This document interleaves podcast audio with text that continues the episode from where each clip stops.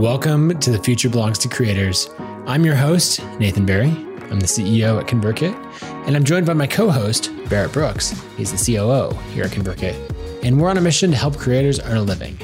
This show is about turning anxious energy into creative output during times of uncertainty.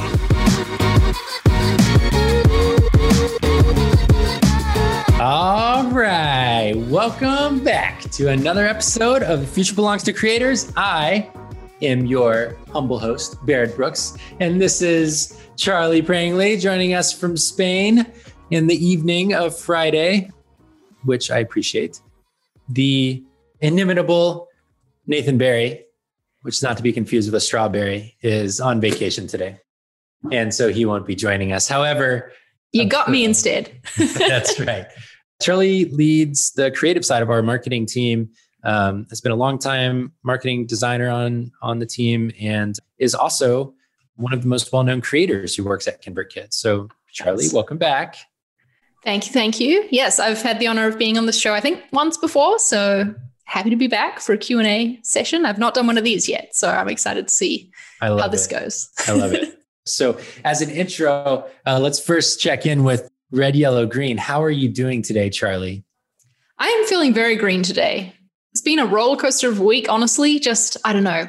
I, you know this, but the pandemic, man, it just feels like Groundhog Day, Groundhog Week, rather, where it feels like every week is just the same thing, you know, same routine. And that was really getting to me midweek. But, you know, it, it turned around, picked up again, and I'm feeling kind of good. Looking forward to the weekend. We've got plans to do something different for once. So that feels good. How about you? Red, yellow, green? Uh, let's see. I was up quite late last night preparing for my workshop. I, I kind of gave myself two jobs over the past couple of weeks. As everyone knows who listens, we launched ConvertKit Commerce, which allows people to sell digital products right inside of ConvertKit. Really exciting. It's even available on the free plan. Obviously, paid customers get access to. And to celebrate, Nathan and I and a couple other teammates launched products. We actually revisited old products and then relaunched them and I decided to take a product I built back in 2012 to help people find meaningful jobs that we talked about, I think on the last episode actually, and uh, do a 90 minute workshop on it. It turned into a two hour workshop that ended about five minutes ago. uh, but it was good. We had a great crew there. Some of the listeners of this show were there. Yeah, I can see in the chat we've got um, Sean was there. So yeah. that's awesome. Yeah. Yep. Yep. Sean and Teddy actually. Um, so yeah, it was good. I'm uh, I'm excited for this weekend. My family and I are taking a vacation. We're driving about three hours down to a little mountain town in Central Oregon called Bend, and uh, I'm going to go fly fishing with my father-in-law on Monday and Wednesday, and then just kind of relax in the mountains, which I'm pumped about. Nice. Yeah. That sounds lovely. Today is Q and A Friday. Um, which means that if you're live, you get to ask the first questions and why, while y'all think of those, um, we got one on Twitter, which is uh, from Jesus Sanchez. He says, in terms of freelance work, how do you go about tackling pricing when working for international clients? You probably Good have more question. this than me. Maybe only a little bit. Honestly, I haven't done a whole lot of freelancing, but I do have like my own approach to this. Usually, I like to try price in my client's currency because I feel like that helps them out. You know, if you send them a price in your own currency, the first thing they're going to do is go and convert it to their own anyway to see what the value would be for their business to work that out. So right. uh, I don't know. I just think it's a good look to take that extra step and do that conversion yourself. With the accounting software I use for my business, it's very easy to generate invoices in any currency. So that's easy enough. And sometimes if if the client is perhaps in a region where I don't really know the currency that well and don't perhaps feel confident quoting in it, like uh, just recently I had a, a YouTube sponsorship client where the, their business is based in the UAE. So I don't know much about their currency. So for that, I usually quote in USD. It's sort of like the global standard almost. Yeah. Um, even though neither of us are based in the United States, that's the currency that we're dealing in for this project. But right. yeah, that's that's how it's worked for me. Yeah, that makes sense. I've never, I guess that's not true. I, when I was doing business coaching, which I think we've done an episode on, on building a coaching practice, but uh, I used my US prices even when I was working with coaching clients across the world. So I had someone in the UK, I had someone somewhere else in Europe as well, and I just quoted them in in US dollars. I don't remember how exactly I billed. I think they had to figure all that out. I kind of put the burden on them. It's probably not a great. great yeah, I don't know if that's good advice to be giving out. it's not good advice. I think if I were you, I would do the translation work or uh, not translation. You know what I mean, though. I would conversion. transfer conversion rates on your side and um, and then round to a price that makes sense in the local currency if you want it to be the most friendly. And then if you want to do the easiest thing and like you're not hurting for clients, then I guess just quote them in your standard price, either in local currency or USD. I think it's if it's a little bit harder to quote in local currency if you're not on the euro or the US dollar, probably because um, other currencies are less common. So, like working from, I don't know, let's say like Russia to the US and, and quoting in uh, Russian currency would probably be a little odd for a US client because, you know, US people are US centric, um, which is a whole other topic. But uh, yeah, I would quote in, in their currency if you can. Yeah that seems like solid advice. Um, we could both answer this question. Sean asked, uh, how did I find ConvertKit and why did I want to work there? And maybe why do I mm. want to keep working here? But I'd love to hear your answer to that too. How did you find ConvertKit? And can you share the story of? Uh, yeah, I love this story. okay, so I feel like I kind of didn't find ConvertKit. ConvertKit found me. Um, I was at a conference back in, I think it was 2016 was this conference, the Seanwes conference. I was a speaker at it. So was the great Nathan Barry. And that was really the first time that, you know, I'd heard the name ConvertKit, but I'd never looked into it. But Nathan gave a talk about pricing strategies and he was really funny on stage, giving great advice. And it just seemed like he really got, you know, creators and what we were doing. And so that I was like, oh, this guy's really cool after the conference, he invited myself and a couple of friends out for a lunch. You know, the conference had ended. He was like, Should we go grab a bite? And me and my friend were like, Yeah, great. Nathan Barry wants to have lunch with us. This sounds awesome. Went and had lunch. We spent a few hours chatting in this pizza shop about design, about work, about all the things. And partway through the conversation, Nathan says to me, so, Charli, have you ever considered working remotely for an email marketing software company? And I was like, what a weirdly specific question. Uh, and our friend Levi so says, um, I'm pretty sure he's offering you a job. and I was like, oh, right. Like, wasn't even thinking about it because I honestly wasn't looking for a new job. I wasn't looking for for new work at that time. Um, but obviously, I was convinced. I ended up here, chatted with Nathan some more, chatted with some more of the team, and um, we decided mutually that it would be great for me to join. And um, that's why I'm here. And it's part of the reason why I'm still here too, is that connection to creators and the great people that I work with. It's it's a lot of fun. And I've also like surprisingly for a small company had a lot of room to grow here and to be, you know, defining the career that I want to have, which I'm really grateful for. Yeah, you know, on the what keeps me here, I have similar answers, but in terms of how I found ConvertKit, uh, I actually found Nathan first, or we found each other, I suppose, in a moment of beautiful universal serendipity. We were both at a conference called World Domination Summit, run by a guy named Chris Guillebeau, actually here in Portland. And that conference both introduced me to Portland, which became home for me, and uh, also introduced me to Nathan and a whole group of peers that we met. This would have been 2012 when we first met. And we formed a mastermind group and met every week for months and months, really.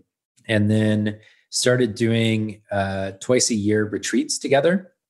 We would gather the whole group from across the country, and uh, those were kind of where the seeds got planted for our team retreats at ConvertKit. Actually, mm. was we had this experience with our mastermind group, and not too long into us doing that group together, Nathan started ConvertKit as a side project.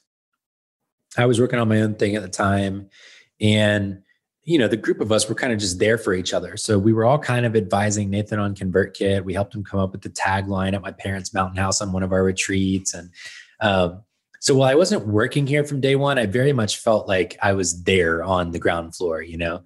And then I shut down my business, went to work at another company, and Nathan started kind of dropping hints like, hey, you want to come run customer success? Once they got through the dip of ConvertKit and he started hiring a team. It's like, oh, I don't know. I mean, I have a job. I'm enjoying it. Like, I kind of, I don't know. Hey, you want to come lead marketing? I don't know. You know, I got a job. You know, I'm kind of enjoying it. And then uh, eventually, I, things came to a head at my job and I had a different vision for the company than the guys I was working with. And, and I ended up leaving. And so then I called Nathan. I was like, hey, all right, let's do this. And he's like, well, now I filled all the jobs. Oh, no. uh, but we worked it out. I mean, we had been friends for so long at that point that, I mean, it was a relatively obvious move for both of us to find a way to work together. And originally, I came in and led like special projects. We had this list of ideas we wanted to do. We wanted to start a conference and make a coffee table book and do an annual report on the blogging industry and do meetups around the world. And we just started picking them off one by one, project after project. I don't know, not even six months really after I joined, the director of growth stepped down and that opened up a role to lead marketing. And so I took on marketing, which was what my background was, anyways. And two and a half years, almost. Yeah. Maybe more. I don't know. Yeah. Time flies. in a while, I um I got a job offer to go to work for a mentor of mine who I adore and was super pumped about it. Like planned to move across the country and everything and let Nathan know. And we had our like emotional, you know, moment of tears and hugs and everything. And then when you the say moment,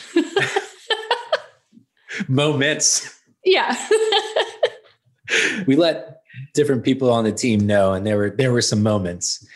But that turned into number one, I realized how appreciated and respected I was in a way that I really hadn't seen before or hadn't noticed, I guess, because I think I tend to underestimate it, underestimate myself at times. And then um, Nathan and I just got into a conversation about what it would look like for me to stay long term and really lead the company with him. Looking back, you know, what he was asking me to do from the beginning to join early with him and we worked out a, a, deal for me to be able to stay on as COO and kind of play a bigger role in the company. And so, similar to you, Charli, I've had this opportunity to grow and grow and grow over time to now where I feel like this role feels like the most natural embodiment of what I'm good at coaching people, setting strategy, leading process improvement, being a, a counterpart public face to Nathan for the company. It's just a lot of fun and it provides a lot of different avenues for me to exercise my various skills because I'm very much a generalist in terms of I can do a lot, you know, this deep in a lot of different areas. I'm not an engineer, I'm not a designer, I'm not any one thing, but I can be dangerous in a lot of areas. And so this gives me the flexibility to do that, which um, which I really enjoy. So that's what keeps me around. Also, just like our mission, we're growing really fast. Our customers are awesome. Like there's a lot of things going for us here. Yeah, for sure. Let's see. Chris asks, How's the CK Commerce beta going?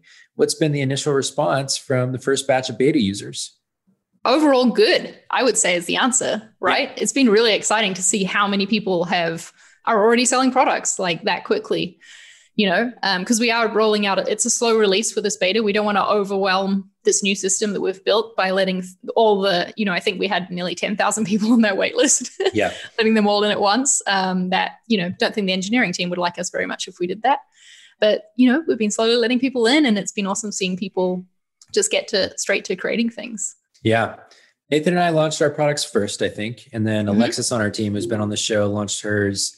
We've, I think, we've released it to 10 customers at a time, maybe per day, but maybe even less than that. It's very few people, like less than 100 have access right now.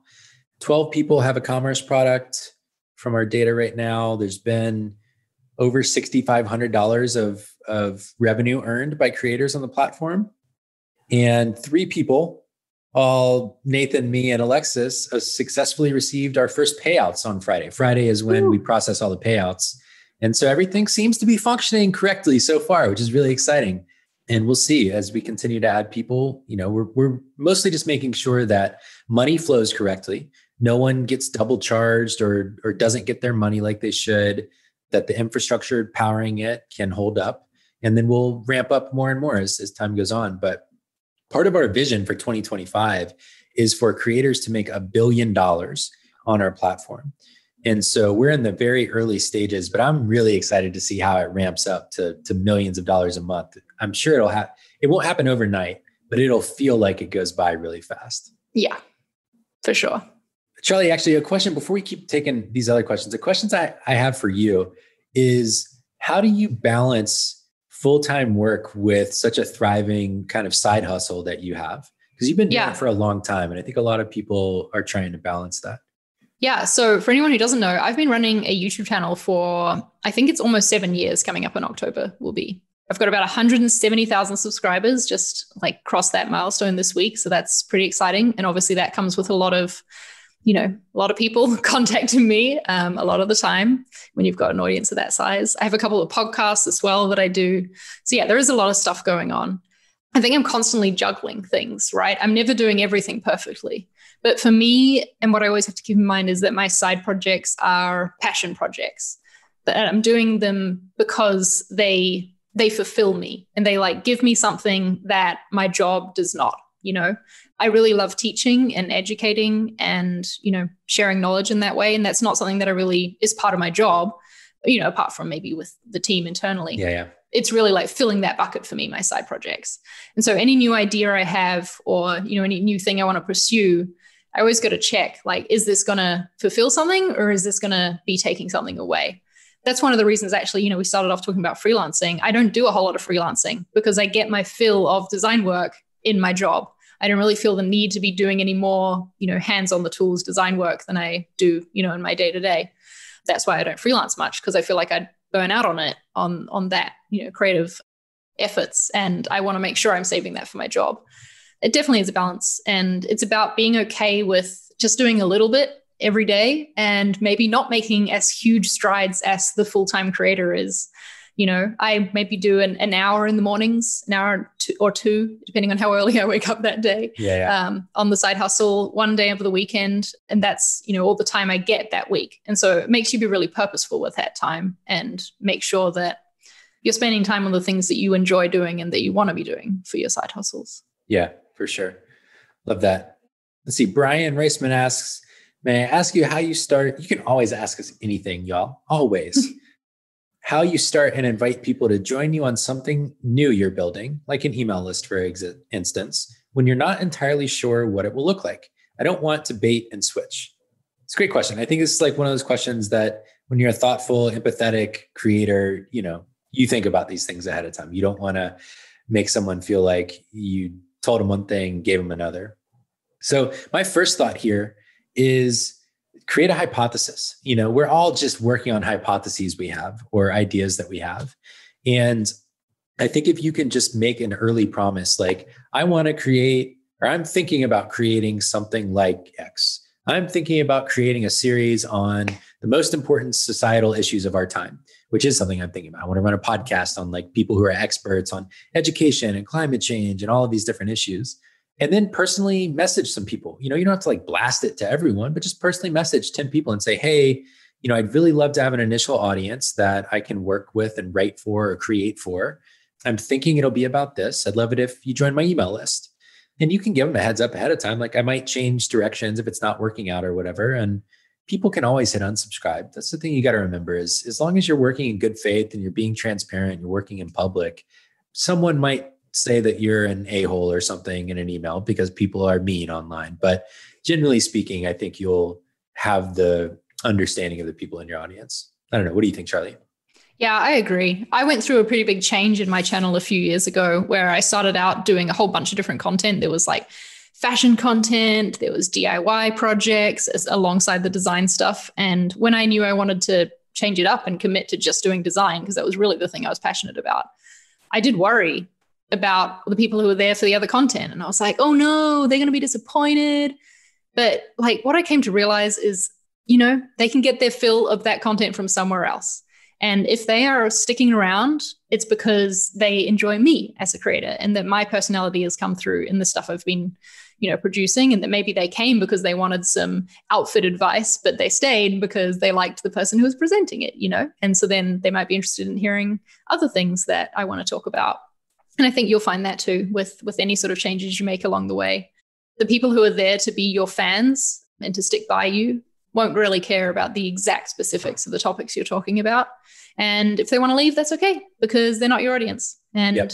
you know you're not serving each other and more people who who are interested in the thing you're talking about they will find you for sure there's a saying that people come for the content and stay for the community and i've definitely found that to be true that if you're publishing or you've got ideas and people are attracted to the idea they'll check it out But really, what they want to know is can I trust you? Do I like you as the creator?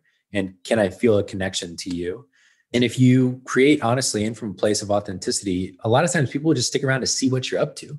And it creates this really interesting kind of flywheel where you go from attracting people to the content, they get to know you and they just want to know what you do. And then they'll kind of buy whatever you want. That's the, the idea behind true fans, right? Is come for the content, stay for the community, become a true fan and buy anything you put out.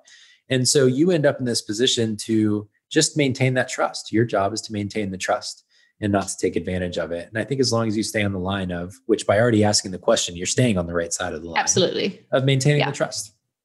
Yeah, for sure. Okay, Teddy says, Charli, Charli, could you could you talk about any differences from redesigning the ConvertKit homepage versus more typical projects? Maybe tips on working with higher ranking stakeholders you don't work with on typical projects. Wow. So just like it's it's like uh, maybe the question is the context is there's kind of a lot of pressure. There's a lot of traffic Yeah. that gets pointed at convertkit.com. And so when Mhm. you're working on something like that that's maybe a little higher stakes than normal, do you approach it any differently than another project? definitely much more thoughtful and purposeful with it than other projects for sure because it is a lot of traffic and very high stakes you know you could publish something new and completely tank the conversion rate of the website then it's my fault that we're not reaching your goals you know that's really scary uh, it's a lot of pressure this project in particular the homepage hit at a really bad time in the world too because i was needing to be in like the super creative early wireframing brainstorming mode right when the pandemic hit and, you know, that just was not a creative time for anybody. And so I'm really proud that I managed to push through that. And it took me longer than I wanted, but, you know, to get to where we got to with the homepage. Normally, with a high stakes project, we would probably test the new version versus the old version when we're putting something live. That's usually the approach we take to it, just to check this conversion rate issue and, you know, to make sure. But with this version of the homepage, we were very sure that we wanted to do something different. Our previous homepage was very product focused. It was like a feature tour through our product, very common in a lot of SaaS companies. Makes a lot of sense, right? You're educating people on exactly what your product does. But, you know, we like to do things differently at ConvertKit. And we really wanted our homepage to be more brand focused and to, for you to look at our homepage and get a sense of who we are and what we stand for as a company. And we wanted to make creators the hero of our brand rather than like the features of our product in particular. Because, you know, at the end of the day, they're only there to help creators do the amazing things that they do. Um, so we took this really more like storytelling approach to talking about things about the product.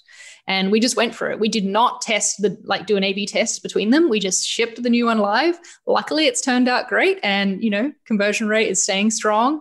And I've been getting great like qualitative feedback on it too but that was yeah like a bit of a different approach i guess with this because we already knew we wanted that different direction Mhm. and as for working with higher ranking stakeholders ho- honestly like it's a for me i think i worry about it more than they do. Like maybe you can speak to this barrett but during this project in particular i was constantly being like nathan barrett i need feedback on this. Like what do you think? Is this okay? And you were like we trust you. Like go ahead and do it. We've put in our thoughts at the beginning and now like we just want you to run with it.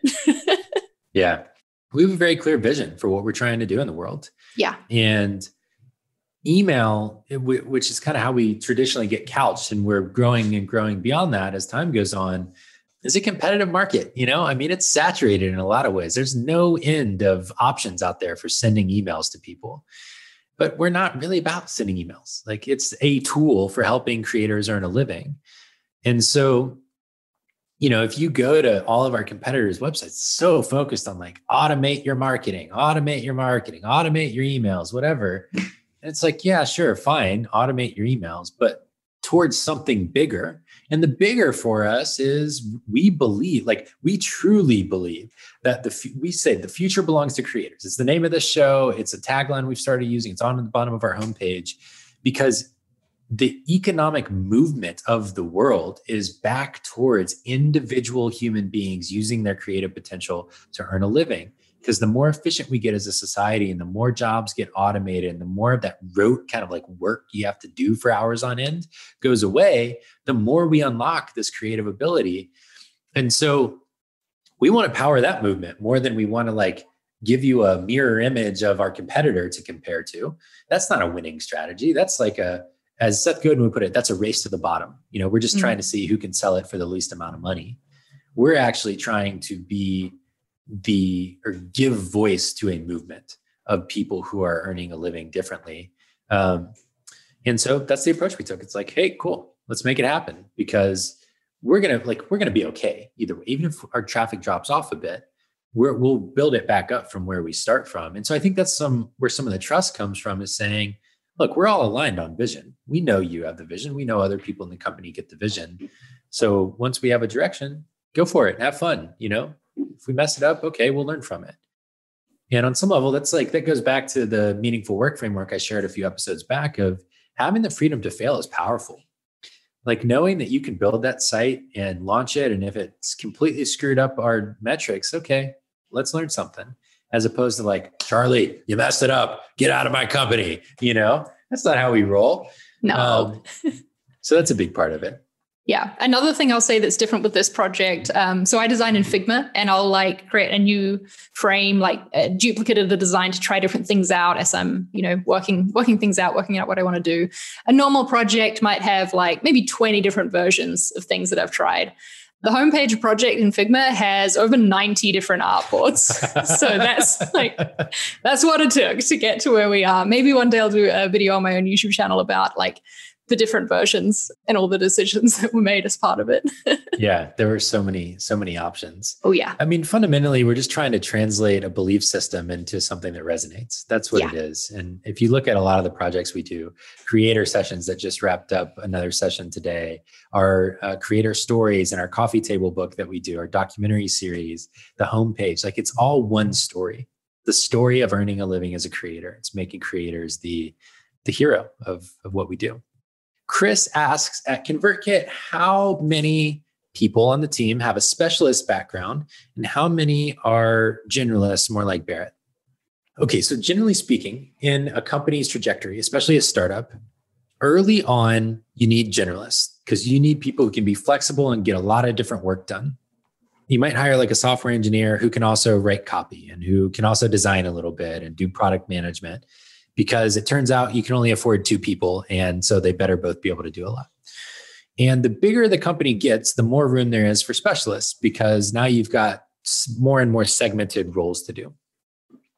What I find is that senior leaders of companies often have some level of generalist specialty in addition to a deep layer of expertise. Um, I would say if like if I have a deep layer of expertise, it's in people development and strategic planning which is what a COO role is designed to do.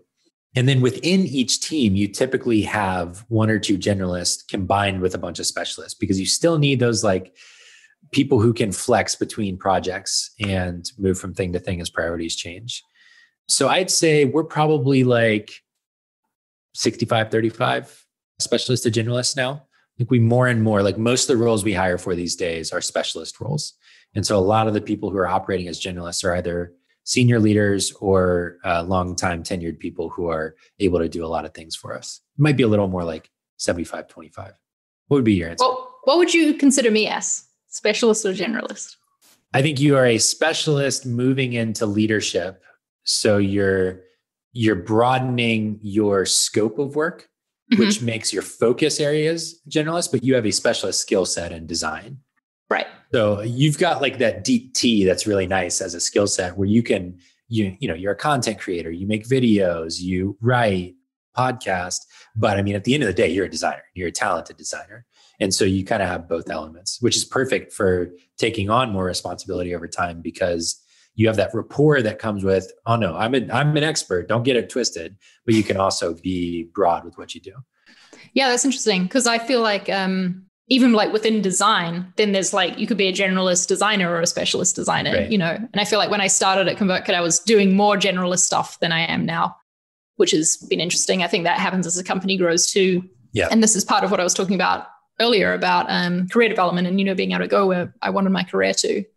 Uh, in that we've been able to bring on freelancers to do the parts of my job that I don't particularly enjoy, and even though I can do, I don't want to do, and that's helped me focus a lot more in, in that skill set. Yeah, Totally. Okay, well, we have finished our queue of questions. Do you have any questions for me, Charli? Anything you've been just deeply wondering about how I approach my work or what we're doing at ConvertKit?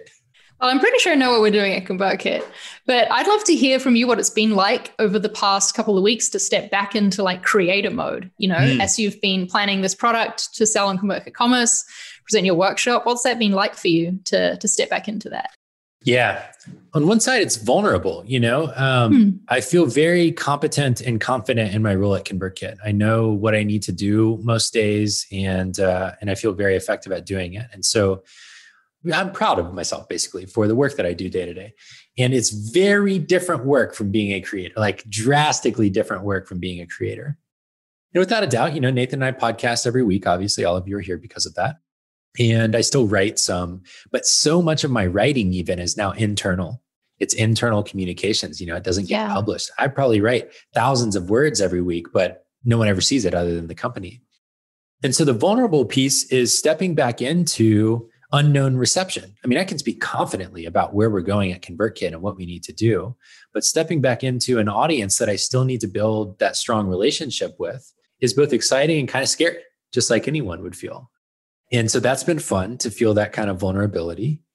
Revisiting materials that I originally created eight years ago, it's like looking at a snapshot of yourself in time. Mm. You know, hmm. it's almost like looking at one of those photos of yourself for back in high school or middle school or something where you look goofy, you know, you have like a weird necklace on, bad hairstyle or whatever. Something uh, tells me you are picturing an exact image right now. I neither confirm nor deny. Um, puka shell necklace and Ricky Martin hair is what I'm picturing. Oh, I need to see that. um, you realize how much you grow with time, how much experience adds to your ability to provide value to people. You know, I mean, I'm, I'm a decade into my career now, and that means I've just got a lot more the experiences to pull from when I'm educating. And in a way, it made it harder because it wasn't just a simple edit you know it was actually a reframing of the education i wanted to provide based on what i know now. And so because i had this constraint of wanting to launch in a certain period of time i had to do the version i could do and not really dive in and do like everything i wanted to do not not let myself be a perfectionist and oh am i a perfectionist? Um, yes you are. so embracing that you know and like teaching the workshop yeah. today. I i finished my slides last night they're not as pretty as I want them to be. There's not as much imagery as I wanted there to be. But I got it out and now I can iterate on it. I now have a, in the same 90 minutes where I used to charge $500 for a coaching session, I made the same amount of money from more people, but now I have an asset. You know, I have something I can build on where I can sell it on a thank you page or I can sell it at the end of an email sequence to people forever now. And if I want to improve on it, great, I'll produce a new edition and then that'll be what I sell. But that's really empowering. You know, I mean, I, have obviously I've always known that that's empowering because that's why we built the company. But to experience it again myself is so much fun. So much fun. It like puts you on the line in just the right way. And then you get to see the fruits of your labor. Seeing the deposit come into my bank account today was like, oh, that's fucking cool it's just that feeling, you know, it's that feeling of making money from something that you made and provided value for. There's not a lot. I mean, there's obviously many experiences in life, but in work, there's not a lot that feels better than that. Yeah, and I think that the coolest thing for me, because I've been selling digital product lately as well. I made a font at the the first quarantine project that I did was working mm-hmm. on this font for sale, and it's just such a cool feeling every time I get an email where it's like, so and so just bought your font. And i'm like oh my god i was i was doing something else completely different. And someone just someone just bought this thing that i made. That that's so cool. Yeah, yeah. it makes me smile every time. Totally. Love it. Let's see. Last question and then we will go into a little ditty that'll take us into our closing segments. Um, oh no. I haven't prepared a ditty. Oh no don't worry. I always, I always have the ditty. Okay good. What do each of us wish we were better at professionally speaking? That's a good question First thing that came to mind for me was honestly not not necessarily a particular like skill or you know thing I need to get better at. It's um, the way I react to difficult conversations or high pressure situations or you know highly emotional situations maybe. I feel like my body betrays me at times in you know situations where i'm like really frustrated or like really care deeply about this thing and this other person's not getting it. And i just start to cry and I like luckily work at a company where I'm not viewed as like weak for for doing that. Uh, so that's okay. Mm-hmm. But it frustrates me because I feel like I didn't intend for those that water to come out of my eyes. Right. like get back in there.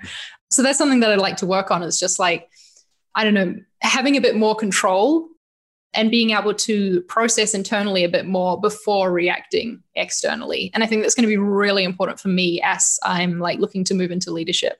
Mm-hmm. Um, that's going to be, yeah, something that I'm looking to work on. Yeah, I love that. A few things for me. One is uh, in terms of hard skills, I really want to improve my ability. I, I think I have good taste in design and, and very poor ability. Hmm. and I think a lot of that is because I just haven't done the baseline, the like 20 hours of work that it takes to understand color theory and fonts and layout theory and things like that. And I, I know it's not that hard. Like I, I probably need to take like a, a course and read a book and I'll be 80% of the way to where I want to be. But doing things like designing slides or basic website design and things like that, I'd love to be able to do more of that myself in a way that meets my visual taste not for any like I don't need to do that, but I enjoy the satisfaction of creating something that looks good. And then secondly is I've always been very like teaching oriented in my writing and my speaking and my podcasting whatever. Uh, one thing I most enjoy is interviewing. Like I really love the chance that I get chances I get to interview at our conference or past podcasts I've run. So I want to get back into that. But I also want to expand my writing abilities to things that are more like personal essays or philosophy, not like Aristotle or whoever type philosophy, but more of I just want to communicate an idea. I don't want to teach you a how to. I just want to communicate an idea in the most effective way. Those are ways I want to stretch my writing a little bit, just to like get outside of where I typically thrive and that find new creative outlets basically. Love it. Well, I mean, I can help you on the design side of things if you need. That's right. I know a person. Love it. All right.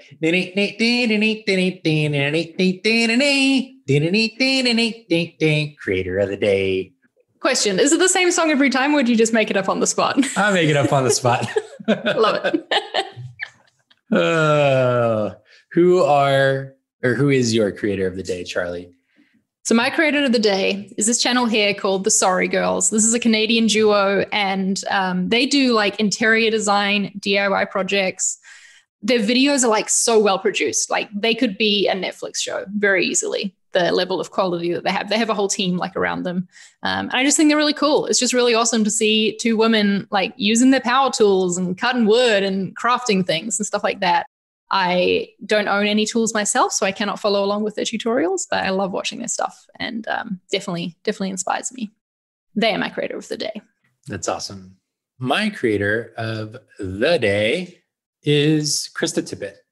I mentioned that I love interviewing, and I think it's it's kind of one of my like magical powers is getting people to open up and share what they know. But I could get a lot better at it. And Krista Tippett spent a year or 10 years rather or more at NPR, which is National Public Radio here in the US, running shows and then started this podcast called On Being that are just like deep, soul filled, empathetic conversations with interesting people. And she is one of the most soothing voices and also most thoughtful question askers that I've ever listened to. And so I really, she's a role model for me in a lot of ways in terms of how she approaches making someone feel comfortable and allowing them to open up about whatever they know or whatever they want to share about their life experience. Um, I think there's like something really sacred about sharing your human experience in the world and being able to sit down with someone who can build enough trust without having known you forever is just feels like magic to me. So, anyways, Krista is great at it. And On Being, if you like podcasts, is a fantastic podcast. That's my creator of the day. Do you have a resource of the day, Charli? I do. My resource of the day is Descript, which is an app that I've been using lately to make my podcast series. I just launched a series called Inside Marketing Design, which is like an interview show with other marketing designers in the tech industry. And uh, this is like the longest form videos I've ever done. It usually have like about an hour's worth of footage that I cut down to about half an hour, 40 minutes. And Descript lets you essentially edit that podcast footage by editing the text, you know, just as it's showing here in the video. So that's been amazing. Wow super helpful. Like it was mind blowing when I first saw it work. Yeah, absolutely, absolutely worth it. That is awesome. And yep. I will have to remember that. Okay, a lot of creators want to have a job and be a creator on the side. Charli, you're an example. I'm an example. I love my job. I want to keep doing it and I want to be a creator. If you're that kind of person, and if you're looking for a job or thinking about making a transition, that can be scary. I created my workshop that I gave today on that topic, and it's now available in evergreen form. And so, my resource of the day is my own workshop. I will promote my own work because I think it turned out pretty well, and I'm going to continue improving on it, and you'll get all the updates over time. So, um, we'll have to post a link in the show notes because it's kind of hard to get to because it's got like a ConvertKit link and everything. But, anyways, it's called the most meaningful job of your career. That is all for today, folks. It is Friday. We've loved having you here. Thanks for good questions. And Charli, have a good weekend. You too, Barrett. Bye. Bye.